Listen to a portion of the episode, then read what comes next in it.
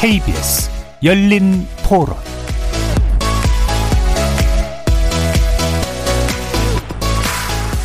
안녕하십니까. KBS 열린 토론 정준희입니다. 뭔가 이제 주변에 쉽게 전자발찌를 끊고 있는 사람이 있다고 생각하면은 약간 소름 끼치고 무섭다는 생각이 많이 드는 것 같아요. 이렇게 관리가 너무 소홀하게 되는 거면은 전자발찌가 있다고 해도 효력이 없는 거니까 딱히 범죄 예방에 효과가 있다고 생각하지는 않아요. 어느 정도 효과는 있으니까 그걸 착용하게 되고 본 것 같은데 실제로 이렇게 절단을 직접 하고 또 그 절단을 한 후에까지 상황을 몰랐다는 부분이 좀 아쉬운 것 같아요. 사후 처리가 좀 안 되지 않았나 싶어요. 그게 예를 들면 없어지면 대안이 있나요? 전자발찌에 대안이.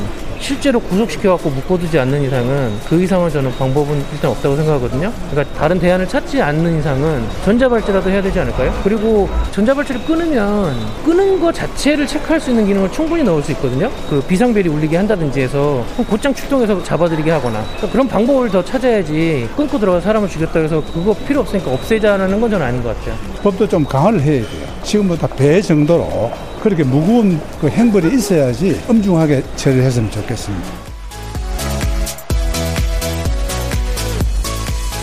거리에서 만나본 시민들의 목소리 어떻게 들으셨습니까? 오늘 KBS 열린 토론에서는 연쇄살인을 막지 못한 전자발찌 문제를 들여다보려고 합니다. 최근 두 명의 여성을 잇따라 살해하면서 전자발찌를 훼손하고 달아났던 피의자 강윤성이 오늘 검찰에 구속 송치됐습니다. 이미 두 명의 희생자가 나온 데다 추가 피해 가능성도 높았던 만큼 이번 사건을 둘러싼 국민적 분노와 불안감이 커지고 있는데요. 특히 전자발찌 제도의 실효성에 대한 의구심이 적지 않습니다. 전자발찌 제도가 최근 대폭 확대되면서 현재 법무부가 관리하는 전자발찌 착용자는 모두 4,800명 수준을 넘어섰는데요. 전자감독 제도가 처음 시행된 이후 시행된 2008년 이후 한 해도 빠지지 않고 전자발찌 훼손 사례가 발생했다고 합니다. 올해만 해도 13명이 전자발찌를 끊고 도주했고 이번 강윤선 사건 직전에도 50대 남성이 전자발찌를 끊고 달아났다가 16일 만인 오늘 검거됐습니다. 이렇다 보니 전자발찌 무용론까지 나오고 있는 상황. 오늘 KBS 열린 토론에서는 전자발찌의 실효성을 진단해보고 허점을 드러낸 보호관찰 제도의 대안을 모색해보는 시간 갖도록 하겠습니다. KBS 열린 토론은 여러분이 주인공입니다. 문자로 참여하실 분은 9730으로 의견 남겨주십시오. 단문은 50원, 장문은 100원의 정보 용료가 붙습니다. KBS 모바일 콩, 트위터 계정 KBS 오픈, 그리고 유튜브를 통해서도 무료로 참여하실 수 있습니다. 또 이제 콩에서도 보이는 라디오로 만나실 수 있습니다. 시민 논객 여러분의 뜨거운 참여 기다리겠습니다. KBS 열린 토론 지금부터 출발합니다. 살아 있습니다. 토론이 살아 있습니다. 살아있는 토론, KBS 열린 토론. 토론은 라디오가 진짜입니다. 진짜 토론, KBS 열린 토론.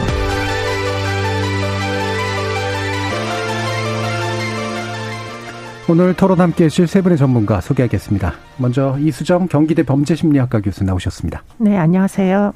오윤성 순천향대 경찰 행정학과 교수 함께 하셨습니다. 네, 안녕하세요. 승재현 한국형사법무정책연구원 연구위원 나오셨습니다. 네, 안녕하십니까.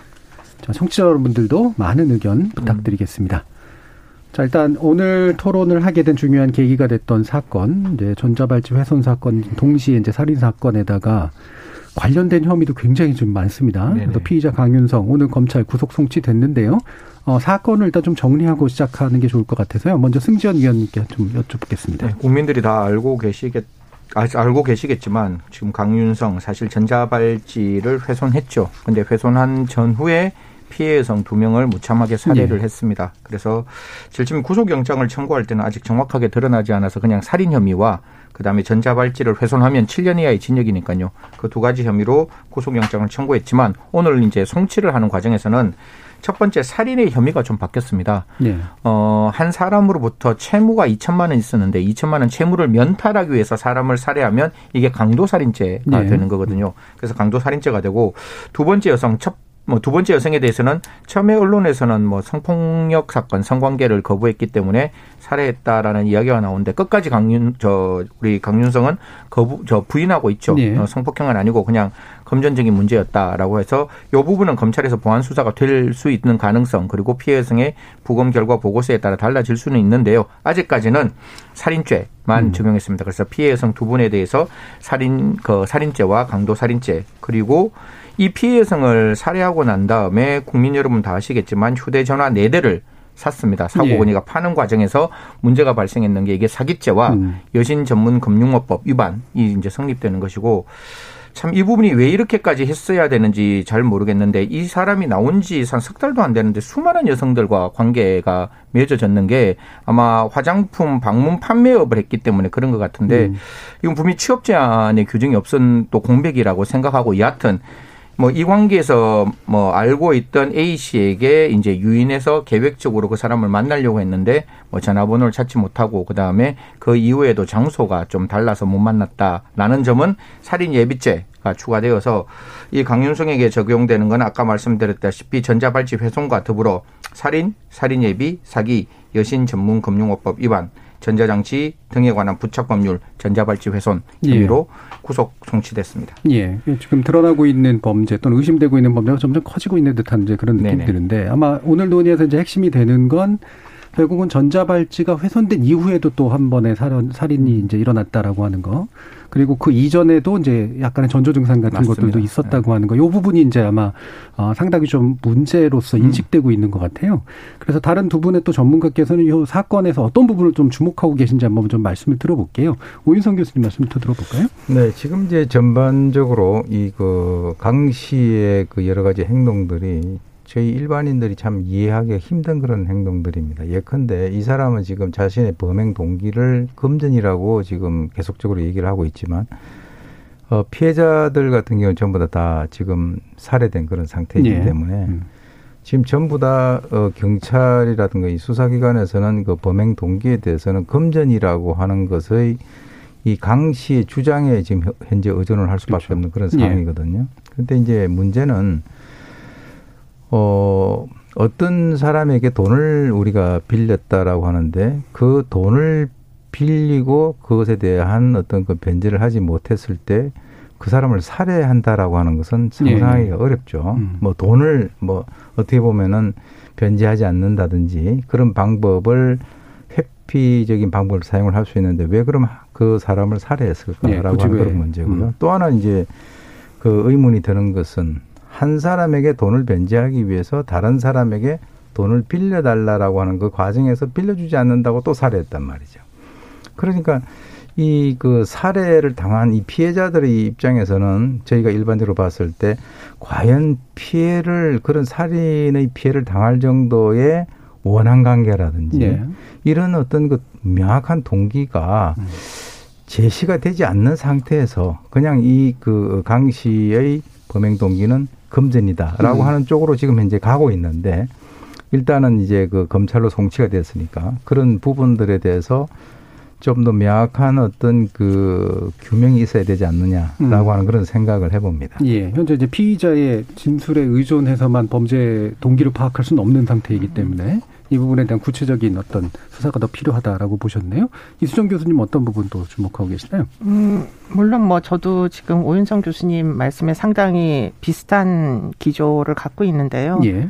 어, 이 사람, 저는 이제 그거보다는 이 사람이 이제 전자 감독을 받게 됐는데 지금 전자 감독만 받는 건 아니거든요. 보호 네. 관찰이 병과가 됩니다. 그 얘기는 보호 관찰관이 담당자가 지금 이 전자 그 발제 착용자에 대하여 생활 지도를 해야 될 어떤 책무가 발생을 하는 제도로 지금 운영이 되고 있어요. 네. 더군다나 이제 조두순 사건 이후에 1대1 보호 관찰까지 이제 부과되면서 사실은 전자 감독은 위치 정보만 추적하고 음. 어, 보호 관찰관이 가가고 이제 보호 그 대상자 집을 방문을 해가지고 어떻게 살고 있는지 이런 것도 관리 감독을 하고 상담도 하고 심리 치료도 하고 뭐 이렇게 이제 하기로 했던 제도였는데 지금 이번 사건을 통해 가지고 우리가 발견을 한 내용은 이게 총체적인 난국이구나 이런 생각을 할 네. 수밖에 없는 게 지금 이 강윤성이 그 출소 이후에 한 행적을 보면 물론 뭐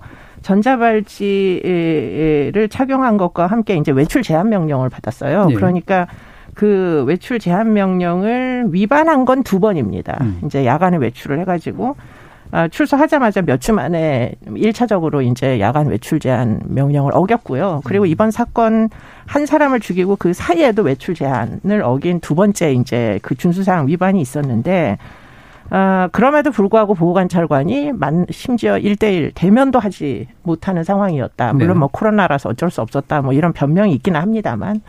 근데 더군다나 이제 그건 말고도 전 도대체 이해가 안 되는 게 이 여성들의 신분이 전부 도우미 여성이었어요. 음. 그 얘기는 무슨 얘기냐면 이제 성매매와 뭐 노래방에서 이제 만났다고 하니까 그런 유흥업소의 출입이 아주 자유로웠다. 네. 예, 그리고는 아마 금전거래도 뭐 상당히 자유로웠던 것 같다. 네. 출소한 지 얼마 안 됐는데 빚이 뭐 2천만 원 이상 발생하는 건 쉬운 일은 절대 아니거든요. 더군다나 이 사람이 아, 생활보호 어, 기초생활 수급자로 국가에서 지원을 또 수백만 원을 받고 주거지도 제공받고 그러니까 사실 그 돈으로 얼마든지 보통 사람들은 살 수 있는 네. 기간이잖아요. 그런데 돈이 그렇게 많이 갑자기 필요한 이유가 도대체 뭔지 그것도 결국은 정상적이지가 않아 보여요. 음. 더군다나 지금 어 그것뿐만 아니라 화장품 아까 말씀하셨지만 보호관찰관이 제재를 해야 되는 건 지금 이 사람이 성범죄 누범자인데 그러면 결국 여성을 대상으로 심지어는 15년 받았던 건 30명의 피해자가 있는 강도 성폭행 강도 강간 사건으로 이 사람이 이제 처벌을 받은 건데 네. 결국은 여성들에게 접근을 너무 용이할 수 하게 할 수 있는 화장품 판매업에 종사한다는 사실 보호관찰관이 알았었는지 네. 그것도 전 이해가 잘 안 돼요. 그렇기 때문에 결과론적으로 전자 발찌만 채워놨지 생활 지도가 하나도 안 되고 있구나. 라는 게 지금 이 현실적인 문제이고요. 그리고는 이제 뭐 그거는 이 사람에 대한 거고 또 한 가지 제가 이 사건을 바라보면서 제가 정말 너무 그 문제다라고 생각하는 거는 이게 사실은 계기 그 전자 기기판 감시 신호를 감시할 수 있는 전자 기기, 기기판이 전국에 딱 두 전 전국에 두 군데밖에 없어요. 서울이랑 대전. 그렇기 때문에 그 두 개의 계기판으로 모든 전자 신호를 다 추적을 해야 돼요. 전국의 그 전자발찌 네. 착용자들의 준수사항 위반 사실을. 그러면 이게 이제 그 계기판이 두 군데밖에 없고 보호관찰관 수는 제한돼 있고 그러면 소화를 할 수 있는 역량이 제한돼 있잖아요.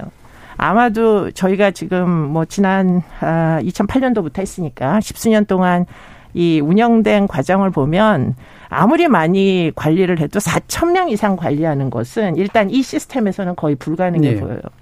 그런데 그런 것들에 대한 그러니까 리밋이 있는 제도예요. 근데 그 리밋에 대한 이해도가 법무부에서조차 제대로 파악이 안 된 것 같다. 네. 그래서 갑작스럽게 이 가석방 대상자한테도 전자감독을 하겠다고 음.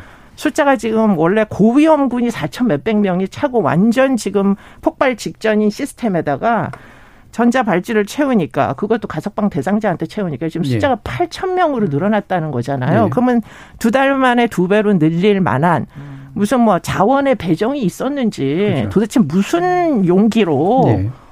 전국에 지금 8천 명이 전자발찌를 차고 온 데서 준수사항을 위반하면서 시뻘겋게 불이 계기판에 들어올 텐데 그거 감당 어떻게 하려고 갑자기 네네. 8천 명을 그 채우라고 도장을 찍어줬는지가 전 이해가 안 돼요 예. 일단. 총체적 난국이라고 표현하신 만큼 총체적으로 지금 지적을 해주셨는데 일단 상당 부분 방치돼 있었다.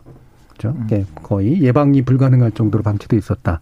그 이유는 관리가 부실했기 때문인데 이게 실제로 관리가 가능한 형태로 지금 자원 배치가 돼 있었느냐 이런 근본적인 문제까지 좀 제기를 해주셨어요. 승지현 의원님도 또 지적을 해주신 뭐 부분이 사실 있으시다. 장관께서 특단의 대책을 말씀하셨어요. 이게 예. 도대체 전자 감독 장치에 대해서 우리가 앞으로 어떻게 미래를 이끌어 갈 것이냐, 그리고 그 공백을 어떻게 메꿀 것이냐에서 이제 말씀을 주시는 말- 말씀을 주신 부분이 당연히 인력의 정원이 필요하다라는 말씀을 주셨는데 어, 인력의 정원이라는 게 어, 쉽지는 않습니다. 사실 이제 국회의원으로 계셨을 때에는 당신께서 법사위에 있으면 법을 바꾸면 되고 예, 당신이 예. 예결위에 있었으면 예산에 좀뭐 정원이 가능한데 한 부서의 장관께서 인력을 갑자기 늘린다는 거는 관계 부처의 협력이 필요한 건데 그렇죠. 그에 대한 구체적인 말씀이 안 계셔서 음. 저희들 입장에서는 좀 그 부분을 조금 잘 메꾸어 주셨으면 하는 부분이고 음. 이제 이수정 교수님 말씀 주셨는데 일대일 전자감독 이야기를 좀 드리면 장관께서 인력을 늘리지 않더라도 일대일 전자 감독의 어떤 효율성을 높이겠다라고 말씀 주세요. 이번에 이 강 씨도 사실 미성년자에 대한 성폭행이 아니었고 3번 이상이 아니었기 때문에 사실 일대일은 아니었거든요. 네. 그럼에도 불구하고 법원이 분명히 그렇게 말을 해요. 시설 내에 있었기 때문에 재범이 없었는 거다. 하지만 재범의 가능성은 매우 높은 사람이다. 라고 해서 전자 감독 장치를 붙였다면 인력이 늘리지, 늘어나지 않고 일대일 감독을 늘리면 요새 MZ 세대에 제가 이렇게 같이 저희 동료들하고 이야기하면 6시까지 줄 수 있는 일을 같이 해야 돼요. 예. 그게 아니고 7시, 8시까지 일을 할 수 있는 일을 같이 하더라도 첫 번째 딱 이야기하는 게 그럼 인력을 늘려야죠. 저는 6시까지 최선을 다했는데 이 양은 6시 안에 할 수 없는 양을 인스트럭션을 주면 그거는 잘못된 갑질 아니냐 이렇게 나온다면 이분들도 공무원이고 열정과 헌신이 있지만 이분들의 그 개인이 가지고 있는 역량의 한계가 있을 수가 있잖아요. 그러니까 예산과 인력이 늘어나지 않는 상황에서 일대일 전자감독을 늘리겠다는 말은 지금 담당하시는 분들에게 많은 업무 로드가 걸릴 수밖에 없는 상황이기 때문에 예.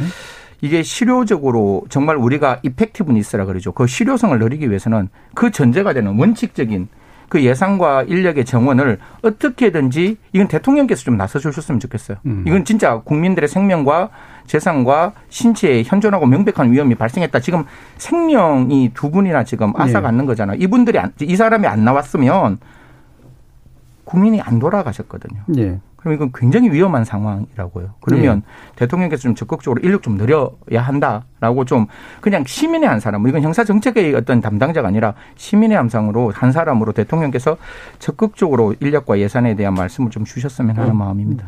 예. 이제 또 대통령까지 이제 호출이 됐습니다. 법무부 장관 수준을 이제 로는 안 된다 이제 이런 말씀이신데 어 지금 뭐 약간 이제 승준 위원님께서 MZ 세대가 동료라 그러셔가지고 예, 예. 제가 순간적으로 깜짝 아, 놀랐습니다. 왜냐하면 저희들 이야기할 때 제가 제일 싫은 게 음. 그 상하 관계이거든요. 예, 예. 그 직장에서 저와 같이 일하는 사람 다 동료라고 저희들이 생각을 해야지 예. 이 새로 들어온 신입을 하신 분들에게 내가 갖고 있는 나의 어떤 과거의 경험 때문에 이 사람들을 가르칠 수 있다라고 이야기하면 예. 그 순간 그 직장 갑질의 직장이 될 수 있어서 예. 저는 국가 공공기관은 적어도 들어오는 모든 사람들은 같은 동료라고 좀 이야기를 예. 했으면 좋겠다. 승전 위원님이 MZ 세대를 주장하시는 줄 알고 제가 깜짝 놀랐다. 네네네.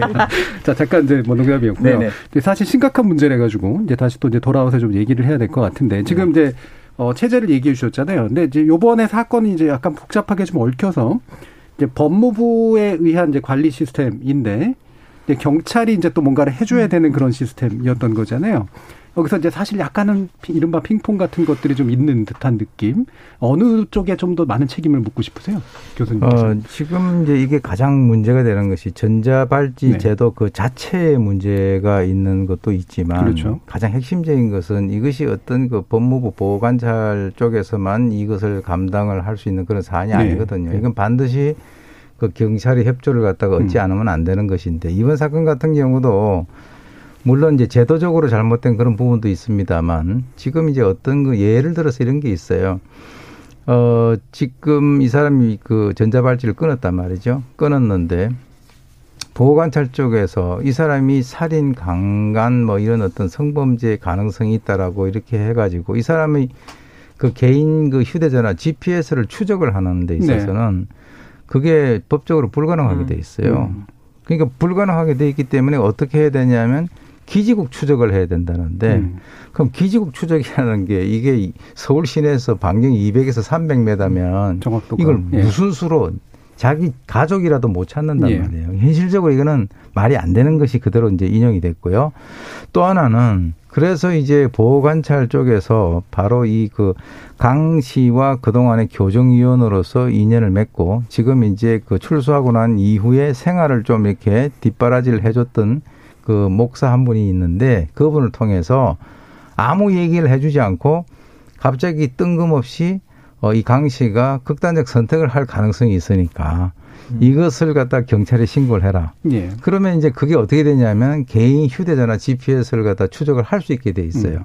그거는 이제 10m에서 20m 내에 오니까 그거는 그런데 그것을 이 그 목사라고 하는 그분이 그 내막을 전혀 모르니까 경찰에게는 이 사람이 극단적 선택을 할 수 있는 사람이다라고만 신고를 했고 예. 그럼 경찰 입장에서는 이 사람이 전자발찌를 끄는 것인지 성범죄 가능성이 있는 건지 이거에 대해서 전혀 인식을 못한 상태에서 예, 그저 극단적 선택을 방지하기 위한 그런 활동만 했단 말이죠. 네.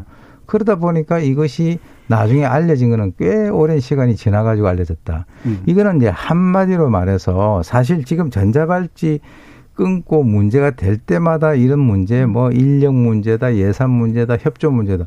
이거 처음 나오는 게 아니에요. 네. 예전부터 계속 나왔던 얘기인데 그때만 되면은 협조 강조하겠다, 뭐 음. 무슨 협력 체제 구축하겠다라고 하는데 이제는 사람이 두 명이나 주- 살해됐으니까 예. 이제 그 발칵 뒤집어진 거죠.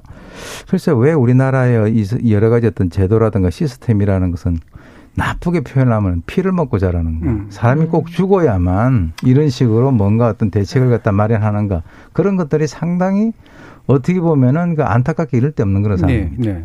근데 보호 관찰 자체도 잘 못 이루어졌을 뿐더러 이게 경찰에게 제대로 고지가 돼야 되는데 경찰이 이제 뭐 알고 움직여야 되는데 그게 잘 안 되고 있는 상황이었다는 말씀이시잖아요. 그렇습니다.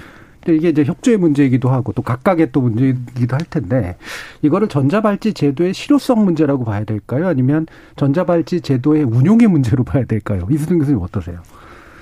아, 저는 이게 전자 발찌의 문제가 전 개인적으로 아니라고 생각해요. 이거는 국민의 안전, 그리고는 어떻게 보면은 무고한 시민들의 인권의 문제라고 전 개인적으로 생각하고요. 예.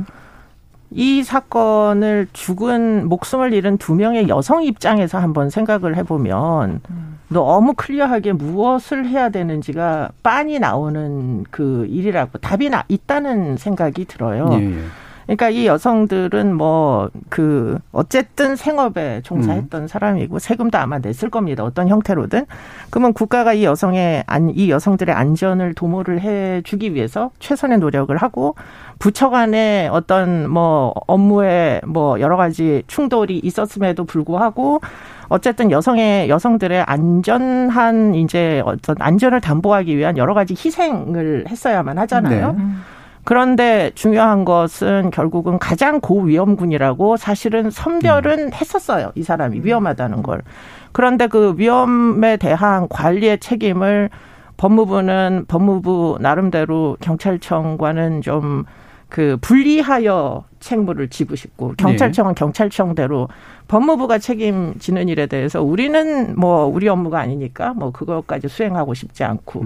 그러니까 이제 정부 부처의 담벼락이 업무의 담벼락이 너무 높아가지고 이게 서로 정보 공유도 안 되고 그 아까 말씀하셨지만 어떻게 이 전자발찌를 훼손하고 성폭행을 할 수도 있는 사람이 자살 우려자라고 음. 신고를 어떻게 민간인을 지켜가지고 신고를 시킬 수밖에 없는 게 이 현재 시스템이라면 이건 정말 총체적 문제 아닙니까? 이게 네. 사실은 그냥 전선상에 그 열람만 해도 경찰도 똑같은 사람 파악해야 되고 법원도 똑, 똑같은 사람 위험하다고 파악해야 되고 선진국들은 다 그렇게 하는 걸로 알고 있거든요. 이 킥스라는 게 뭐가 그렇게 대단히 귀중한 자료라고 네. 여자가 두 명이 목숨을 잃을 정도로 지금 상황이 심각한데 그 킥스라는 자료를 뭐 부, 부처에 따라 가지고 또는 어떤 그 실무자들의 직위에 따라서 열람을 할 수 있는 자도 있고 할 수 없는 자도 있고 이렇게 해서 되는 건가요? 전과자들의 정보가 그렇게 귀중한 건가요? 네네. 예, 전 도대체 그 대목에서 저는 음. 이 중심을 잃었다. 예, 저는 그렇게 개인적으로 생각합니다. 예, 예. 예. 뭐 이게 음. 관료주의의 기본적인 칸막이 문제는 사실 이 문제뿐만 아니라 다 좀 일반적인 맞죠. 문제이기도 한데 네, 중요한 게 그러니까 결국 인권이나 생명에 대한 우선순위를 놓고 사실은 이 조직들이 움직였느냐 이 부분을 지적을 해주셨잖아요. 네, 사실. 이게 우리 법에 보면 현행범이에요. 전자발찌 예. 끊으면 7년 이하의 징역이면 긴급체포되는 굉장히 엄중한 범죄거든요. 이게 그냥 일반 전과자, 예를 들어 승재현의 전과 기록을 조회하는 게 아니라 승재현이 현재 범죄를 저질른 그 승재현의 전과를 조회하는 예, 예, 예. 이건 문제가 없는 거예요. 그는 음. 정말 이 피해 여성의 그 아픔을 생각했으면 그냥 진짜 한 번만 엔터키 누르면 이 사람 누군지 알 수 있는 상황. 네. 인 거예요. 그래서 그런 부분에 대해서 뭐 물론 그 기관들의 익스큐즈는 있을 수 있지만 저는 뭐 검사님들이나 판사님들한테 후배들한테 이야기할 때 사람 죽은 사건, 사람이 사망한 사건은 진짜 엄중해야 된다. 예. 너희들이 아무리 핑계 대고 싶어도 핑계하면 안 된다. 그 국민의 생명과 국민의 생명은 전 지구상의 어떠한 이념보다 가치보다 높은 건데 그거를 국가가 못 지킨 거 아니냐. 그러면 참고 그 다음부터 이런 일을 발생 안 하도록 해야 되는데 지금 나오는 거는 조금 서로 간에 아까 교수님 말씀대로 이렇게 민다는 느낌이 좀 들어서 저는 개인적으로 좀 불편하고 음. 또한 가지 제가 꼭 드리고 싶은 건 정말 저 피해자 입장에서 정말 피해자가 하늘에서 저희들을 본다면 딱 한마디 할 것 같아요. 왜 내어 보냈니?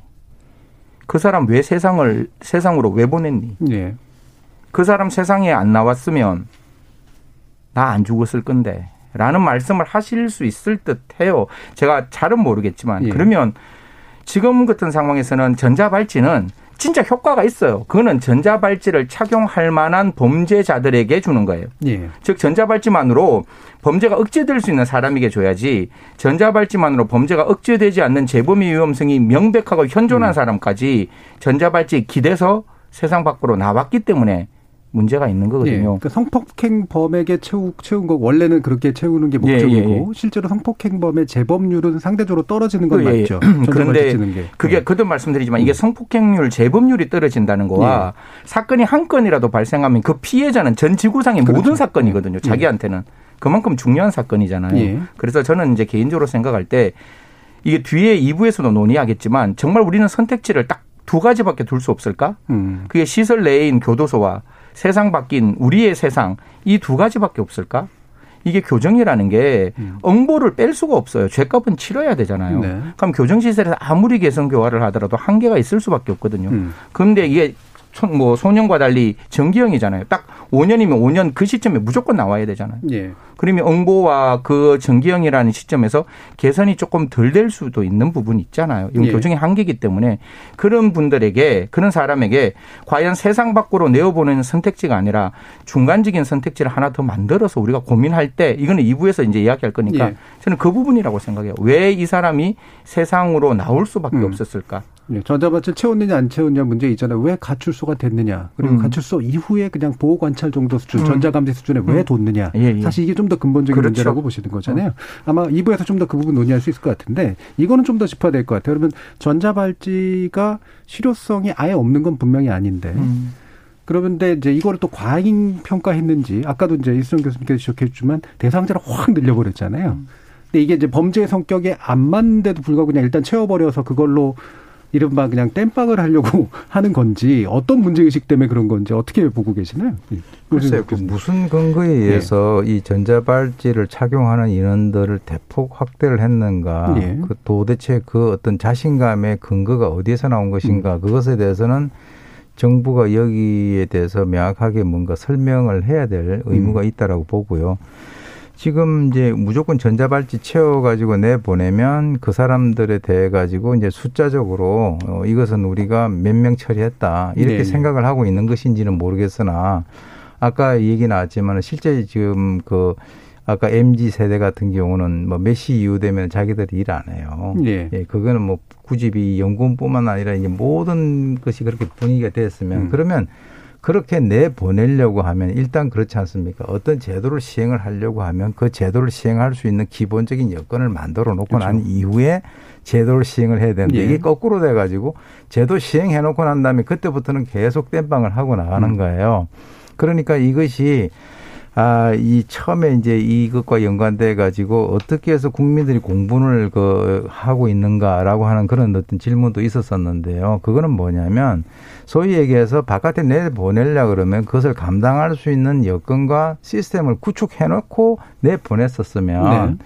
이런 상황까지 온 것은 아니지 않느냐. 일단 전자발찌를 차고 있는 사람이 어떤 것을 끊고 난 뒤에 범행을 저질렀다라고 하면 그 자체가 언론에서 포커스가 이렇게 집중이 될 수밖에 없고 또 거기에다가 이 사람이 단순히 어떤 뭐 절도를 했다든지 어떤 뭐 폭행을 했다든가 이런 정도가 아니라 성폭행이라든가 살인이라든가 이런 아주 강력 사고가 발생을 했을 때 국민들이 아니 그러면은 나라에서 이런 식으로 전자발찌 채워가지고 내 보내놓고 그런 사법 시스템이 도대체 어떻게 백주 대낮에 이런 일이 벌어지고 이런 상황이 될 수가 있느냐라고 나라에서 그렇게 자랑해 오던 것이 아니었냐라고 음. 하는 그런 어떤 반문을 가질 수밖에 없는 거거든요. 예. 그러니까 어 모르겠어요. 저도 이 전자발찌 이거와 관련돼 가지고 뭐 사건이 날 때마다 와서 얘기도 하고 이렇게 했었는데 이 논의가 정말 마지막 논의가 좀 됐으면 좋겠어요. 예. 예? 예. 맨날 뭐 인력 뭐 무슨 예산. 근데 대한민국 같이 공무원 많은 나라가 어디 있습니까?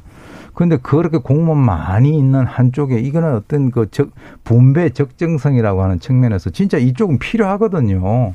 필요한데 그렇다면 두 군데에서 지금 현재 전국을 다 커버하고 있다. 글쎄요, 그거 아는 분들이 아마 이 사건 나고 난 뒤에 아마 처음 알았을 겁니다. 예. 그러니까 이제 이번 기회에 제가 볼 때는요. 이렇게 얼버무리면서 갈 것이 아니라 실제로 보호 관찰관 전원을 대상으로 해가지고 설문조사를 하든가 그래서 업무 분석을 정확히 하고 국민들에게는 아 이렇게 이렇게 해가지고 우리가 정말 이쪽 부분은 더 이렇게 정, 어, 저 사람을 갖다 정원을 시키고 예산을 더 해야 되겠다라고 하는 그런 설득을 해 나가야 되지 않느냐. 예. 그죠? 뭐 이런 사건 터지면은 아 전자발찌 더 세게 이렇게 뭐 그 강화하겠다. 내구성 강화한다. 뭐 예. 그렇게 따지면은 중세 때 그 보면은 뭐 예. 이게 쇠 해가지고 이게 저 둥그런 그 쇠 그 하는 그걸 해야 되는 거 아닙니까? 예. 근데 어쨌거나 전자발찌는 지금까지 계속적으로 끊겨져 왔거든요. 예, 예. 그러기 때문에 이번엔 좀 다른 시각으로 접근을 했으면 좋겠다. 음, 예. 음, 이거 뭐 또 대강 얘기해서 우리 이런 대책을 마련해 놨다라고 해가지고 넘어가려고 하시지 말고 아 설문조사를 했다. 그 보호관찰관 하는 모든 사람들이 설문조사를 했더니 이런 문제가 있더라고 해서 예. 그 결과를 갖다 국민들한테 공개를 하고 이번에 잘못된 부분에 대해서는 확실하게 이런 식으로 고치겠다. 이렇게 나와야 국민들이 납득을 하지 않겠나 예. 하는 생각을 해봅니다. 확실히 이제 발찌의 내구성 강화하겠다. 이건 정말로 그냥 낮은 수준의 이야기인 건 맞는 것 같고요. 이게 사실 논점은 아닌 것 같아요. 그렇죠? 제가 네. 딱한 말씀만 더 보태면 지금 8천 명 늘은 걸 반대로 딱 바꾸면 돼요. 예. 지금 4천 명 늘어났는 사람이 진짜 전자발찌 차야 되는 사람이에요. 음. 옛날에 가석방 빵 나오면 아무것도 없었잖아요. 예. 근데 가석방 했는 사람들은 어느 정도 그 위험성이 굉장히 낮은 사람이라고 평가됐으니까 또 보석을 하고 나오는 사람들 기존에 보석이 안 됐으니까 예. 그런 사람들에게 전자발찌를 채우고 원래 외국에서는 전자발찌 교수님 들 다 아시겠지만 경범죄에게 채우는 거예요. 네네. 이게 교정시설로 들어가면 문제 있으니 바깥에서 전자발찌 차고 너 제대로 하면 내가 너 교도소 들어가는 악풍을 내가 없애줄게. 예. 경범죄자들에게 하는 거기 때문에 외국에서의 전자발찌는 나름대로 효과성이 물론 이제 성범죄까지 늘어났지만 효과성이 좋은데 우리는 첫 번째 그 아까 중간 지대가 없다 그랬잖아요. 그러니까 아무리 흉악한 사람이라도 세상 밖으로 나올 수밖에 없으니 이 사람의 위치 정보라도 어떻게 우리는 찾아보자. 라고 해서 나온 게 이게 전자발찌고 그러다 보니까 가장 강력한 사람에게 전자발찌가 들어가게 되는 거예요. 예, 예. 왜냐하면 그냥 내어보내면 문제가 있으니까. 음. 그러다 보니까 전자발찌가 굉장히 효과적인 어떻게 보면 범죄 예방 정책임에도 불구하고 음. 충분히 전자발찌는 위치밖에 확인 안 되잖아요. 상태가 확인 안 되고 정말 전자발찌를 차더라도 내가 충동을 이길 수 없으면 범죄하잖아요. 그런 사람들에게 전자발찌가 우선적으로 적용되어 적용되어 왔기 때문에 예. 지금과 같은 문제가 발생했다라고 음. 보이는 거죠. 근데 그게 음. 외국의 음, 예. 제도를 저희가 논하기가 지금 좀 어려운 게 음. 그러니까 지금 외국은 보호수용법이 있기 때문에 그렇죠. 어. 전자감독을 대체 형벌로만 쓰는 음, 거잖아요. 근데 우리나라는 2008년도에 도입될 때 애당초에 전자감독 어, 제도에 음. 입법 당시의 취지가 고위험군에 대한 재범 가능성을 통제하기 위한 목적으로 지금 전자 감독 제도가 이제 도입이 되다 보니까 사실은 지금 말씀하신 취지는 무슨 말씀이신지 제가 너무 잘 알겠는데 현재 그 뭐 다른 대안이 없는데 그러니까요. 예. 어. 예. 전자발찌밖에 재범을 다할 없으니까. 거거든요. 4천 명 지금 예. 골라놓은 사람들은 그러면 지금 나머지 가석방 대상자 4천 명한테만 전자감독을 앞으로는 부착한다면 지금 기존의 4천 명은 그럼 어떻게 해요? 4천 명이 나가서 마구 돌아다니기 시작하면 그래서 아까 제가 중간지대가 필요하다. 그러니까 그게 없는 나라에서 네. 지금 우리가 아, 지금 이 대체 형벌을 그 생각하는 건 네. 아이디어 자체가 너무 무책임했다 저는 개인적으로 예, 예. 우리나라는 지금 전자 감독을 대체 형벌로 도입할 수 있는 음, 조건이 아니다. 조건이 아니에요. 예. 일단 기본적으로. 예. 음. 그래서 이제 전자발찌가 마치 이제 그 우리의 인식 속에 그냥 강력한 성범죄를 저지른 사람들을 그냥 마치 이렇게 발목에 두툼하게 채워놓는 음. 그런 정도로 족쇄처럼 그냥 네. 인식하는 게 대중적인 인식인 것 같아요. 그리고는 근데, 이제 예. 일 1대1 보호관찰을 예. 그때 얘기했던 건 이제 마치 무슨 뭐 베이비시터처럼 예, 예, 예. 보호관찰관을 위험한 사람들한테 갖다 붙이겠다. 이게 지난 정부, 그렇죠. 지난 이제 국회에서 예. 입법된 그런 내용들이잖아요. 음. 그러니까 그렇게 하기로 했으면은 그러면 베이비시터와 전자 감독이 가장 고위험군에게 주어지기로 했으면 해야죠. 그 시스템이 그대로 갔었어야 음. 되는 거예요. 해야죠. 갑자기 무슨 이 무슨 인권 보호라 그러면서 대체 형벌 형태로 마구 4천 명을 추가로 더 채우지 말고. 예. 그렇죠. 근데 지금 음. 정책을 완전 미스해 가지고 음. 그 바람에 여성 두 명의 목숨이 날아갔다고 생각하면은 이 지금 그 정도의 정책 미스를 지금 어디서도 책임 안 지고 어디서도 사과 안 예. 하고 그냥 넘어가겠다라고 지금 강윤성에게만 책임을 예. 묻고 넘어가도 되는 건지 일단 음. 그걸 잘 모르겠어요, 전. 그 방금 이제 여러 선생님들께서 이제 지적해 주셨듯이 지금 사실 이게 예방 가능했어 보이는 그런 범죄거든요. 특히나 처음에 이제 외출 위반을 했을 때 어, 그때 뭔가를 뭔가 했었으면, 했었으면 그렇죠. 네. 이게 이게 근본적으로 뭔가 일이 안 일어났을 것 같은데 이게 안 된 이유가 인력의 부족 때문입니까? 인력 그 인력들의 인식 부족 때문입니까? 뭐라고 보세요, 승재현 의원님? 사실 이게 보호관찰관들은 알고 있었던 수치 중에 하나가 예. 음, 이게 재범이 일어나는 그게 그 사람의 boundary 500m에서 1km 반경 안에서 거의 거의 90% 7, 80%가 다 일어나요. 그러면 저녁에 외출 제한 위반이라는 건 굉장히 심각하게 받아들여야 돼요. 네, 이게 그렇죠. 이게 범죄의 어떻게 보면 가장 큰 증후일 수가 있잖아요. 그러면 분명히 출동했으면 갔어야 돼요. 예. 근데 전화를 딱 해보니까 집이라고 얘기하니 그냥 집에 들어갔구나 라고 생각하고 그냥 돌아올 수 있고 안 열어주니까 돌아왔다고 이야기하는데 그 수치를 생각하면 언제나 저희들이 형사정책을 만들어 갈 때 basic evidence라 그래서 수치가 그 안에서 나와 있는 수치가 굉장히 높다면 적어도 지금부터라도 저녁에 외출 제한 위반이라든가 준수사항 위반이 그 자기의 영역권에서 일어났으면 이건 반드시 확인해야 됩니다. 사실 첫 번째 일어났는 게 저는 확인이 안 됐지만 그게 흉기를 준비했다가 피해 여성에게 일정 부분 흉기에 의한 자상이 있었다라는 예. 이야기들이 나오고 있잖아요. 그러면 자상 처음 하면 자기 손에 상처 나거든요. 그러면 그게 편의점에 가서 자기 손 상처에 관련된 물건을 샀을 수가 있단 말이에요. 음. 그것만 확인했어도 저희들이 29일 날 사건을 막을 수 있는 거잖아요. 예, 예, 두 번째 사건은 분명히 살인을 막을 수 있는데 그래서 너무너무 화가 나는 거예요. 음. 이게 막을 수 있는데 막지 못했다는 게 그리고 뭐 한 말씀만 더 드리면 자동차 렌트카 GV80 빌렸잖아요. 그 렌트카 찾았다면서요. 28일 날. 예. 그래서 3시간이나 들여서 문 열었다면서요. 음. 근데 그 뒤에 있는 왜 흉기를 못 찾았는지를 모르겠어요. 예. 그게 사실 뭐 아까 교수님 말씀 주신 대로 자살 쪽에 관계됐기 때문에 그 사람의 어떤 그 행적을 찾기 위해서 그 부분을 놓쳤다라고 이야기하지만 사실 그 GV80 지인에게 돌려주면서 그 지인이 흉기를 그걸 줬다고 이야기하니까 물론 뭐 저희들이 어떤 사건을 말할 때 현재에서 과거를 반추해서 그 과거의 잘못을 다 그렇죠. 예. 뒤지면 그거야 진짜 한도 네. 끝도 없겠지만 아쉽기는 음. 아쉬운 점이라고 말씀드릴 수 있습니다. 이제 방금 나오신 이제 그 부분에서 이제 이게 경찰의 초동 대응이 충분했느냐. 이제 고지는 물론 충분히 못 받은 면에 의해서 이제 생긴 근본적인 한계도 있긴 있습니다만 이게 이제 나름의 제도적인 한계가 있는 겁니까? 아니면은 경찰은 어느 정도 할 만큼 했다고 좀 보세요? 어, 제도적으로 이제 지금 그 내용도 아까 지게 이제 우리 그 성 의원님 말씀을 하셨는데 전자발찌를 끊는다라고 하는 그것은 그 끊는 순간에 바로 현행범으로 네네. 간주를 해야 됩니다. 예. 근데 지금까지는 어 실제로 그렇게 안 해왔죠.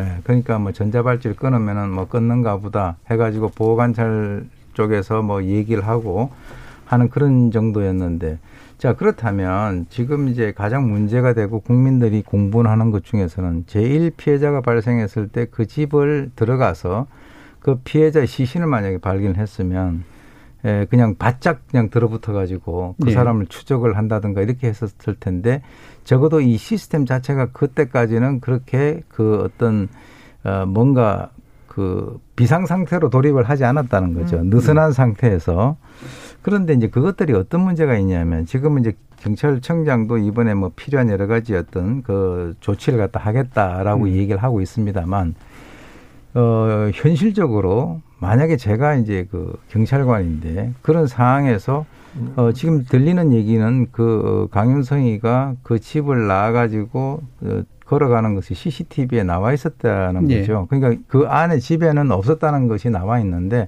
그럼에도 불구하고 이 사람이 만약에 현행범이다라고 우리가 그런 식으로 접근을 하게 된다면 그 문을 갖다가 따고 들어가서 예. 뭔가 어떤 조치를 해야 되는데 현실적으로는 어떤 상황이 되냐면 제가 뭐 많은 경찰 그 실무자들은 그런 생각 갖고 있을 거예요. 내가 만약에 저걸 따고 들어가서 문제가 되면은 불법 주거 침입에다가 그렇죠. 예. 그 다음에 뭐 네. 재물 손괴에다가 음. 이런 것들에 대해서는 누가 책임지냐면 그 당사자가 책임을 져야 돼요. 예. 그럼 그 사람이 와가지고 아 왜 이 우리 집을 다 따고 들어갔냐? 너 지금 여기 대해 책임질 수 있냐라고 하면 그 사람이 자기가 책임을 지는 상황에서는 누가 그걸 하겠어요? 예. 그것을 갖다가 안 했다고 국민들이 야 경찰들 너희도 왜 따고 들어가지 않아? 그 나중에 문제가 되면 그, 그 얘기를 했던 사람들은 다 없어져요. 예. 그 당사자가 거기에 대한 책임을 져야 되니까. 그런데 그것에 대해서는 경찰청장도 그것을 인식을 하고 있었다는 거예요. 예. 예. 근데 왜 지금까지 가만히 그런 것들 갖다가 입법화 시켜가지고 뭔가 현장에서 경찰관들이 적극적으로 피해자 보호를 하고 그리고 피의자의 근거 활동을 할 수 있는 그런 환경 여건을 마련해 주지 않았느냐는 얘기예요. 예. 그것도. 뭐 지금 이제 또 그것을 또 뭐 이렇게 보완을 한다라고 하는데 글쎄요. 이 항상 이 보면은 그런 것들이 뒷북을 치고 있는 그런 상황이죠. 전자발찌 착용자들에 대한 어떤 그 경찰의 협력의 범위를 넓혀야 되는 거죠. 예. 제가 생각할 때는 전자발찌를 착용은 아무나 하는 게 아니에요. 그렇기 때문에 굉장히 고위험군, 이제 성폭행이나 살인 중에서도 뭐 성폭행 1년에 4만 건 중에 전자발찌 차는 사람 300명 밖에 안 나와요. 예. 그러니까 거의 상위 1%도 채 안 되는 사람만 선별을 하는 거거든요. 살인범 포함. 그렇기 때문에 이 사람들에 대한 정보를 왜 경찰과 공유 음. 안 하는 건지 전 일단 기본적으로 이해가 안 되고요. 국민의 안전, 아까도 여러 번 말씀드렸잖아요. 국민의 안전, 여성들이나 아동의 안전 입장에서 보면 정말 의문투성이에요. 왜 우리 인권은 중요하게 여기지 않고 왜 그들은 전자감독 그 착용자들의 인권만 중요하게 여겨가지고 법무부가 갖고 있는 정보를 왜 경찰하고 공유 안 하고 예. 도대체 그래가지고 그 틈새로 여자가 두 명이나 목숨을 이렇게 만드는 건 누가 누구 잘못이냐 전 따져 묻고 싶고요. 예. 그리고는 왜 그 경찰이 그 회기동과 대전 전자 감독 그 어 뭐 헤드쿼터에 왜 근무 안 하나요? 근무하시면 되잖아요. 경찰에 가서 근무하면 됩니다. 해바라기 센터에 경찰이 다 파견 근무하잖아요. 아동 성폭력 피해자 진술 받으러. 예. 그럼 왜 보호관찰소는 경찰이 근무하면 안 되나요? 그것도 전 이해가 안 돼요. 예. 영국은 모든 정보를 공유합니다. 고위험군에 대해서 형사사법기관의 음. 당사자들이 그렇기 때문에 보호관찰소와 교정본부와 경찰은 한 달에 한 번씩 모여가지고 자기네 동네에 위험한 사람들이 재범을 재범 가능성이 없는지 그런 것들을 다 심사를 하고 다 철저히 관리를 해요. 예. 근데 왜 우리나라는 그게 전부 분절돼 있으면서 분절됐다고 비판을 하면 꼭 걷다 대놓고선 인권 보호 때문이다. 이렇게 음. 왜 답을 하나요? 왜 그들의 인권을 중요하고 왜 피해자의 인권을 왜 이렇게 무시돼도 되는 건지 이해가 안 됩니다. 알겠습니다. 자, 일부 지금 시간이 좀 많이 지나긴 했는데요. 어, 여러 가지 문제들을 지금 다 이게 늘어놓고 다 지적을 해주셨습니다. 그래서 이걸 어떻게 수렴시킬 것인가, 다음에 다시 한번 안 모시게 만들 것인가, 2부, 에서 좀 더 논의해 보도록 할 텐데요. 그동안 들어온 청취자 문자 들어 한번 들어보고 가겠습니다. 정희진 문자 캐스터. 네, 지금까지 청취 여러분이 보내주신 문자들 소개합니다. 4770님, 전자발찌는 범죄 예방이지만 훼손하는 순간 사고를 암시하는 것이죠. 전자발찌 부착자는 늘었다는데 관리할 인력은 보이지 않는 게 문제입니다. K80129437님, 전자발찌 범죄자에게 원 스트라이크 아웃제 필요합니다. 전자발찌에 문제를 일으킬 경우 종신형에 처하는 강력한 법을 정해야만 무고한 희생자를 막을 수 있다고 생각합니다. 7784님, 이번 사건을 보고 나서 밖에 나가면 모든 남성들의 발목만 눈에 들어옵니다. 너무 불안해요. 박월면님, 전자발찌의 역할을 다시 점검해야 해요. 인권 문제도 있지만 목적과 범위를 생각해서 전자발찌를 활용해야죠. 장호미님, 전자발찌가 이렇게 허술한지 상상도 못했습니다. 우리나라는 범죄자의 인권을 이상하리만치 중요하게 생각하는 것 같습니다. 해주셨고요. 7871님, 재범 위험성이 있는 범죄자에 대한 계도가 전혀 되지 않은 문제고 사회에 풀어놔준 것이 문제 아닌가요? 죄에 상응하는 형벌이 주어져야 하고 형벌을 치르게 할 시설이 부족하면 수용시설을 전면적으로 늘려서 사회와 격리시켜야 함이 옳습니다. 인권이요? 일반 선량한 사람의 인권을 위해 강력한 형벌이 필요합니다라고 보내주셨네요. 네, KBS 열린 토론. 이 시간은 영상으로도 생중계하고 있습니다. 유튜브에 들어가셔서 KBS 일라디오 또는 KBS 열린 토론을 검색하시면 지금 바로 토론하는 모습 보실 수 있습니다. 방송을 듣고 계신 여러분이 시민 농객입니다. 계속해서 청취자 여러분들의 날카로운 시선과 의견 보내주세요. 지금까지 문자캐스터 정희진이었습니다. 토론이 세상을 바꿀 수는 없습니다. 하지만 토론 없이 바꿀 수 있는 세상은 어디에도 없습니다.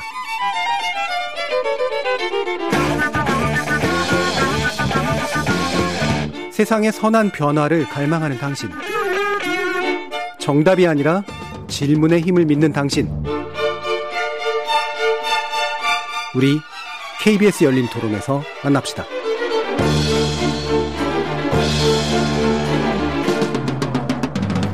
KBS 열린 토론 허술한 관리로 인해 도마에 오른 전자발찌 문제를 놓고 이수정 경기대 범죄심리학과 교수, 오윤성 순천향대 경찰행정학과 교수, 승지연 한국형사법무정책연구원 연구위원 이렇게 세 분의 전문가와 함께하고 있습니다.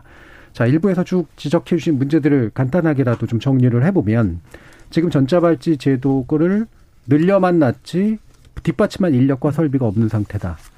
그러다 보니까 현장에 있는 보호관찰관이나 또는 경찰과 함께 협력해서 뭔가 책임의식을 가지고 어 활동할 수 없도록 만들어주는 그런 한계가 있다. 면책도 되지 않기 때문에 음. 생기는 문제. 정보 공유도 안 이루어지고 있다. 그리고 이제 가장 중요하게는 결국은 내보낼 사람을 이렇게 내보내는 게 아니라 안 내보낼 사람을 내보낸 문제로 거기다 발찌만 채워놓은 것 이게 이제 근본적이다라는 지적을 해주셨기 때문에요. 거기 이 마지막의 문제를 어떻게 그럼 구체적으로 해서 전자발찌제도 실효성을 좀 높일 것인가 이 부분으로 아마 이분 논의가 될 것 같은데 아까 이제 승재 위원님께서 말씀해 주셨으니까 좀 더 말씀 부탁드리죠. 사실 이게 많은 분들이 교정의 실패라고 말씀을 하세요. 아니 네. 교정 15년 동안 있었는데 어떻게 이런 사람이 이렇게 교정이 안 되는 거야? 그럼 교정 사실 교도소라고 말하는 게 말이 안 되지 않아? 음. 라고 말씀을 주시는데 사실 첫 번째 제가 생각하는 것은 교정이 가지고 있는 건 두 가지예요. 하나는 그 사람이 죄값을 치르는 응보고 두 번째는 그 사람의 개선 교화의 목적이 있는데 네. 사실 그 교정시설은 A라는 사람뿐만 아니라 나머지 많은 사람들이 자유의 박탈을 받고 있는 곳이잖아요. 그런데 그 A라는 사람이 psychiatry, 그건 정신적인 문제가 음. 있어서 이 사람만 치료 처우를 받으면 사실 정의라는 게 한 사람에 대한 공정도 중요하지만 다른 사람과의 형평도 중요하거든요. 네, 네. 그렇기 때문에 교정시설 안에서 그 사람만 특별 처우를 할 수도 없는 것이고 또 우리나라 교정시설에 한계가 있어서 나오기 한 3, 4년 전부터 적극적인 치료를 음. 치료만 담당하고 싶어도 그런 시설이 많지가 않아요. 그러다 보니까 교정은 그 사람이 나오는 시점에서 잘된 사람과 안 된 사람의 차이가 분명히 있을 수 있다. 이건 교정의 한계의 문제다. 예. 그러면 교정이 제대로 안 되는 사람을 우리가 어떻게 이분을 이 사람들을 케어할 것이냐. 음. 그러면 지금 같은 경우는 세상 밖으로 나오는 선택지밖에 없는 거잖아요. 네. 그러다 보니까 아까 교수님 말씀대로 나오니까 불안하니까 첫 번째 보호 관찰하는 거예요. 음. 나오니까 불안하니까 전자감독 하는 거예요. 나오니까 불안하니까 그 취업 제한 명령하는 거예요. 네. 나오니까 불안하니까 이 사람들에게 성범죄 알림이 이에 신상 공개하는 것이고 여기에 대해서 정말 위험하면 거의 실수는 안 되지만 성충동 약물 치료까지 하는 거죠. 네. 제가 그 전자발찌 찾는 사람들을 만나봤을 때 제가 보관찰위원이라서 거의 그분들이 이런 말씀을 하시더라고요. 이럴 것 같으면 나 세상에 왜 내보냈냐. 음. 결국 나를 사회의 구성원으로 내어 보냈지만 이 세상은 나를 이방인으로 바라본다고. 네. 내가 취업을 할 수 있나? 아니면 내가 다른 사람들하고 만날 수 있나? 내 저녁에 나갈 수 있나? 아무것도 못 하는데 이럴 바에야 내가 위험성이 낮추어질 때까지 뭔가 그 안에 있는 교정시설이 훨씬 더 나에게 자유로웠다라는 말씀을 하시는 분도 계세요. 예. 그러다 보면 정말 세상에 나와서 이 사람들에게 무차별 중복적으로 하는 게 세상에 내어 보냈기 때문에 친인권적인지 아니면 정말 치료받아야 될 사람에게 치료해 주는 게 더 친인권적인지 결국 형기를 다 살고 나왔기 때문에 이 사람들은 더 이상 응보는 없어요. 네. 근데 세상의 위험 때문에 이 사람들을 치료하는 시설이니까 음. 이제 과거의 보호 감호의 그 트라우마에 좀 벗어나자는 거예요. 음. 이 정말 치료할 수 있는 시설 만들어서 이 사람 제대로 딱 치료하고 치료해서 세상 밖으로 내어 보내면 그때는 훨씬 더 안전한 사회가 되지 않겠느냐. 그래서 적어도 선택지를 교정시설과 사회 중간 영역에 또 하나의 선택지를 만들고 예. 그 만드는 걸 같이 이야기 아까 토론이 세상을 변할 수는 없지만 토론 없이는 세상이 안 변하거든요. 네. 제발 그 이야기 좀 하자는 거예요. 예. 왜 그거 이야기를 아예 못하게 만드는지 그거 이야기만 하면 넌 정말 반인권적인 인간이야. 제 가 2011년에 너무 당했거든요. 예. 그러니까 2011 년에. 반인권적인 사람이 아니라 예, 예. 정말 제대로 된 그 사람의 마음을 치료하자는 논의를 시작했으면 좋겠다는 거예요. 예. 그러니까, 그러니까 기존에 이제 형량을 받으면 그렇게 해서 이제 격리되어 있으면 그게 이제 응보만 있는 게 아니라 이제 고시 교정도 있는 건데 형을 다 살면 응보는 해결됐다고 쳐도 그렇죠.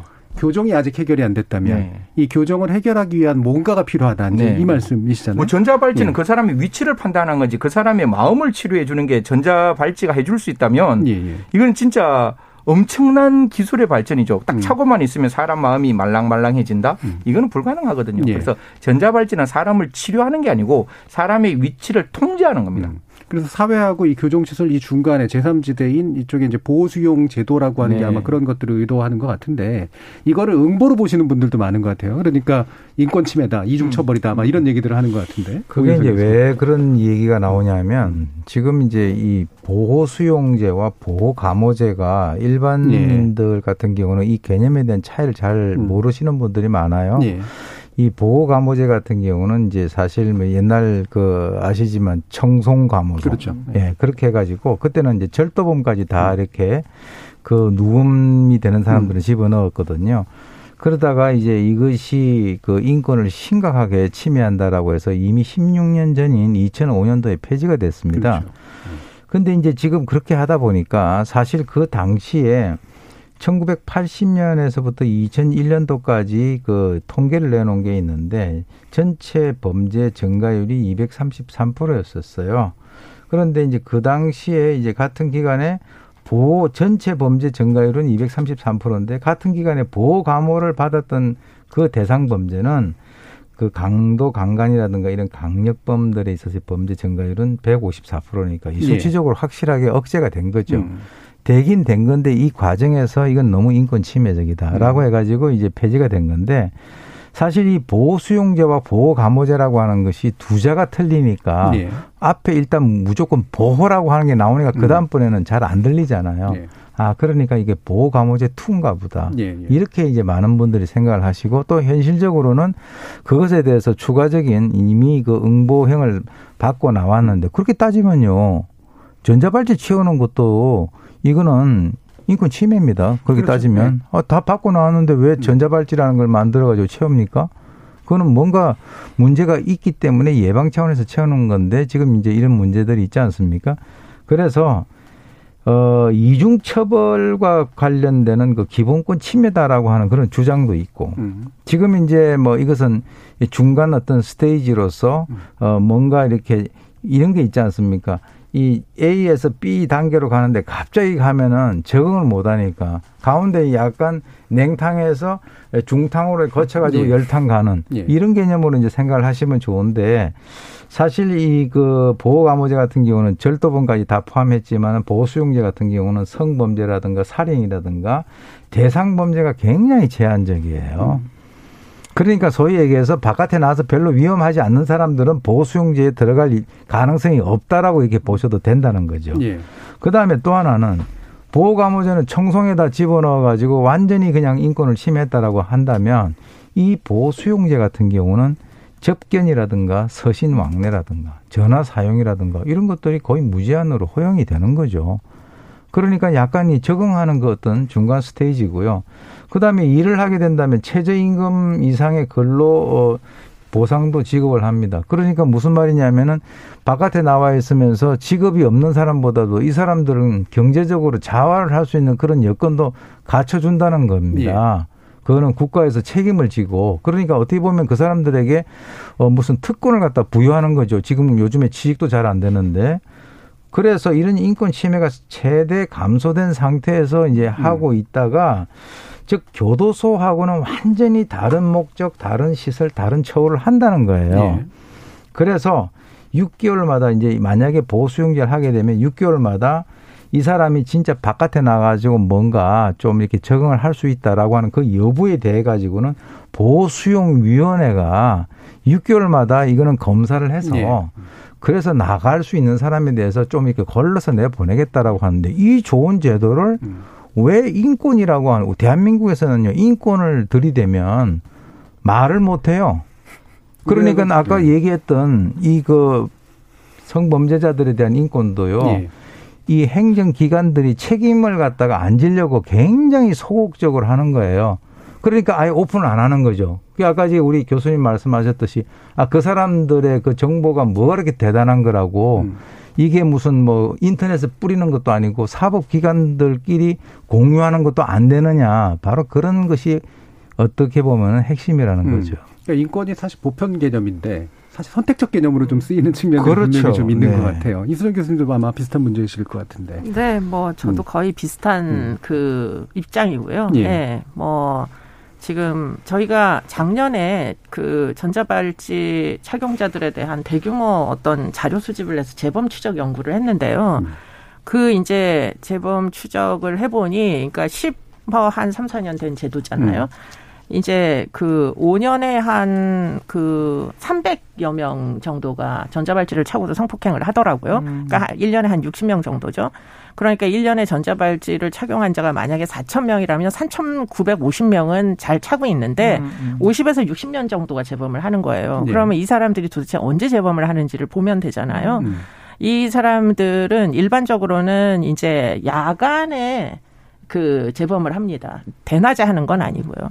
근데 야간에 보통 뭐 이제 일어났다 하면 심각한 성폭행이나 이제 인명 피해이기 때문에 심각한 거고 그러면 이 사람들이 낮에 정해진 장소를 전자 감독을 하고 있으니까 출근을 했다가 퇴근하는 때 그 사이는 비교적 안전한 듯해요. 그런데 이제 집으로 돌아오면 일단은 전자 발찌의 안전지대이기 때문에 전자적으로는 이제 아무런 뭐 징후가 뜨지 않습니다. 그런데 보통 야간에 이들이 뭘 하고 뭘 하는지 봤더니 음란물을 이제 밤새 음, 음, 구독을 하고 그리고는 필요하면 이제 채팅 앱을 통해 가지고 뭐 여자를 불러들여 가지고 최근에 일어났던 이제 그 성폭행 그 사건은 미성년자를 집으로 불러들여서 전자발찌를 찬 자가 이제 재범을 한 그런 사건도 있었고요. 그렇기 때문에 우리나라의 삶의 조건을 고려한다면 이 야간에 혼자서 집에 있는 것이 굉장히 위험할 수밖에 없는 네. 왜냐하면 인터넷을 하는 동안은 이건 어, 위험에 어. 실시간 노출되는 거예요. 그렇기 때문에 이제 야간의 행동을 자제하도록 만드는 거 그런 것들이 사실 무지하게 필요한 일이다 재범 억제를 음. 하려면 그러면 사실은 우리가 생각하는 이제 이 보호 감호제 같은 이런 정말 격리 뭐 어, 거대한 시설이 사실 필요가 별로 없고요. 예.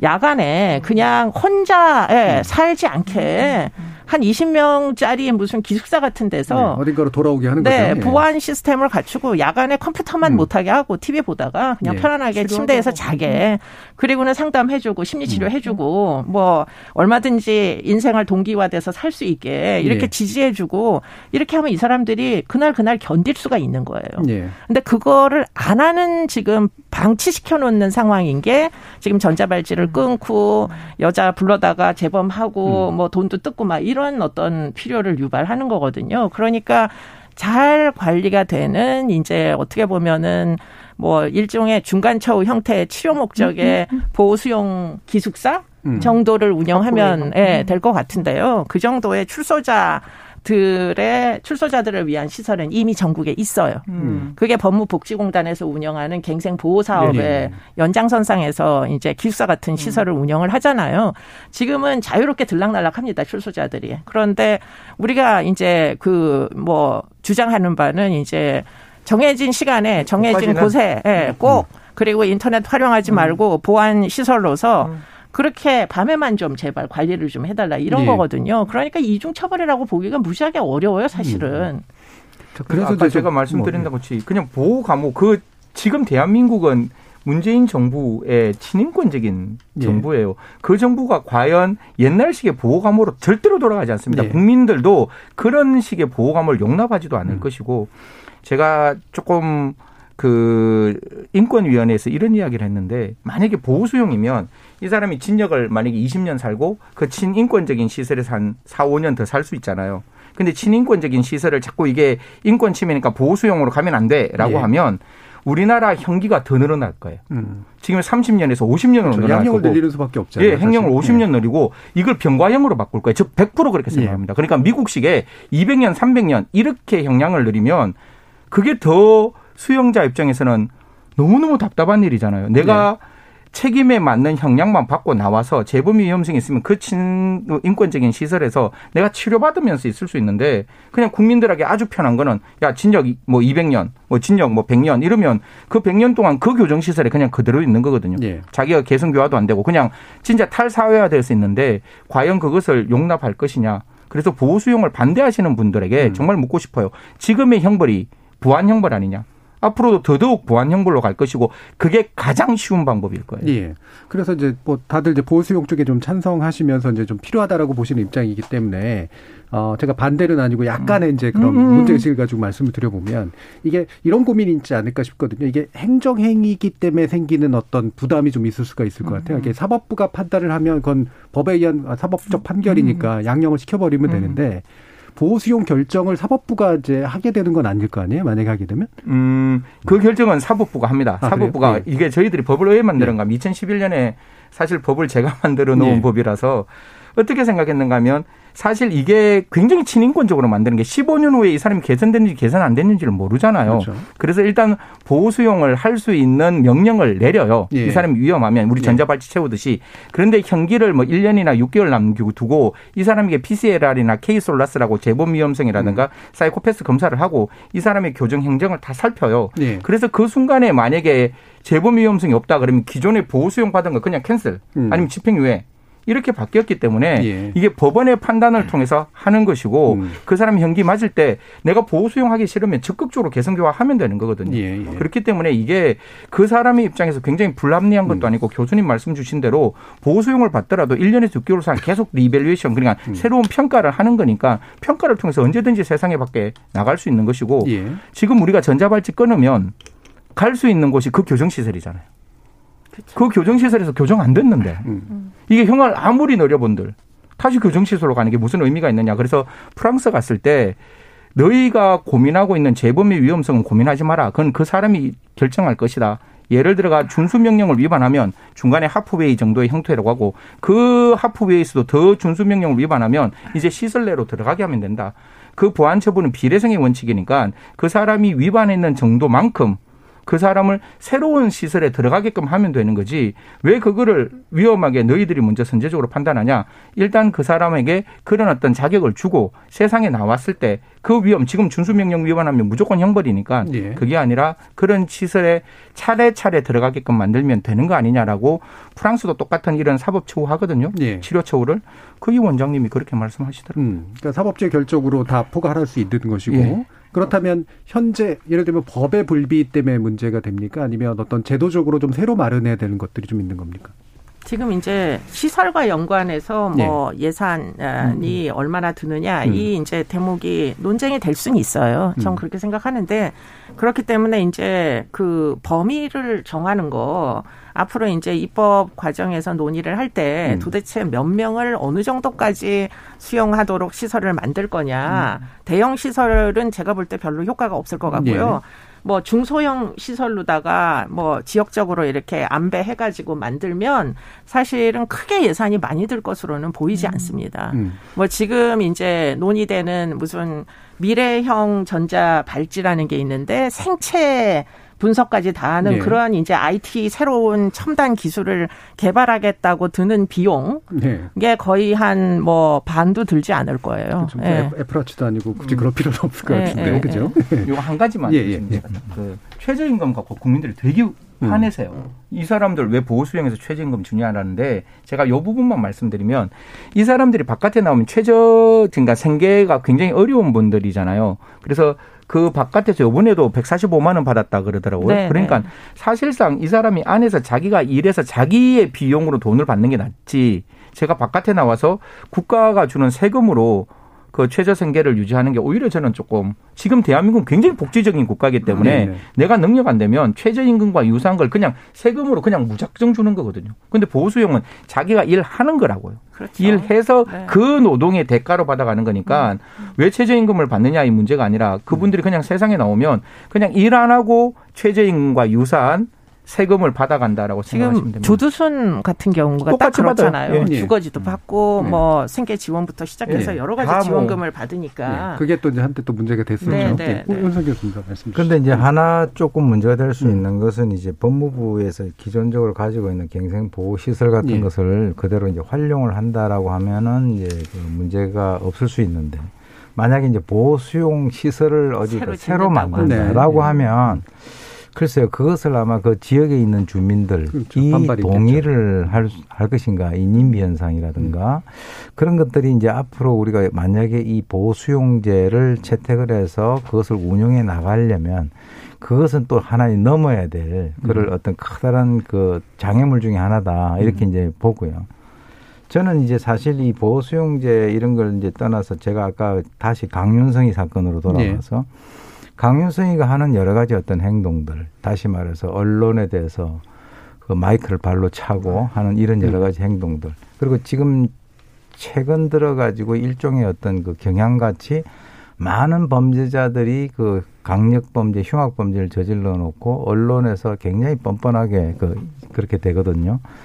근데 그것을 그 이번에도 보니까 강윤성이가 들어가 가지고 경찰관을 폭행하고 또 뭐 거기에서 막 그 자기 하고 싶은 대로 하는 거예요.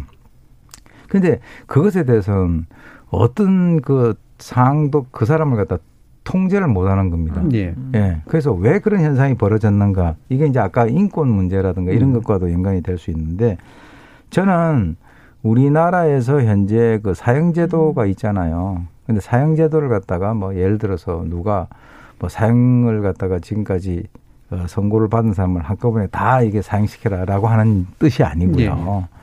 이 사람이라는 것은 그 이 죽음이라고 하는 것이 있기 때문에 어, 일순간 겸허해집니다. 음. 예, 나도 죽을 수 있다라고 하는 그 생각 때문에 나는 불사신이다라고 하는 생각을 갖고 있으면은 그것도 어떤 그 철학이라든가 이, 런 것이 없는 상태에서는 그야말로 막무가내 행동이 나오거든요.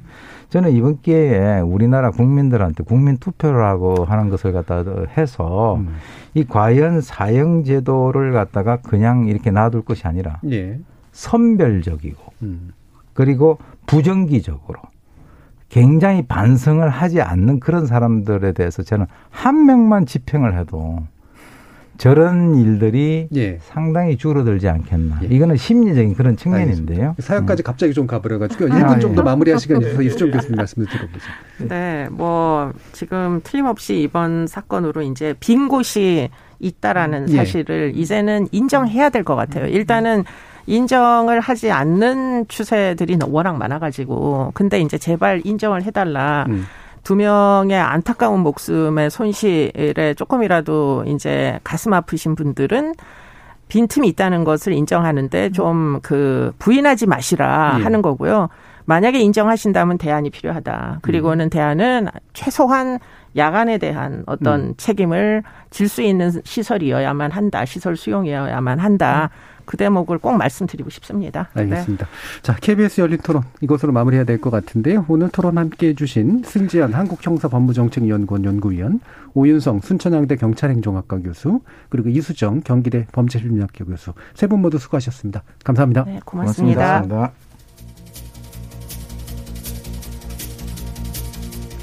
범죄라는 게 워낙 매체가 자주 다루는 소재고 대중들도 많은 관심을 품는 대상이다 보니 어쩐지 우리는 점점 더 흉포해지는 사회에 살고 있는 게 아닌가 하는 그런 불안감에 시달리곤 하죠.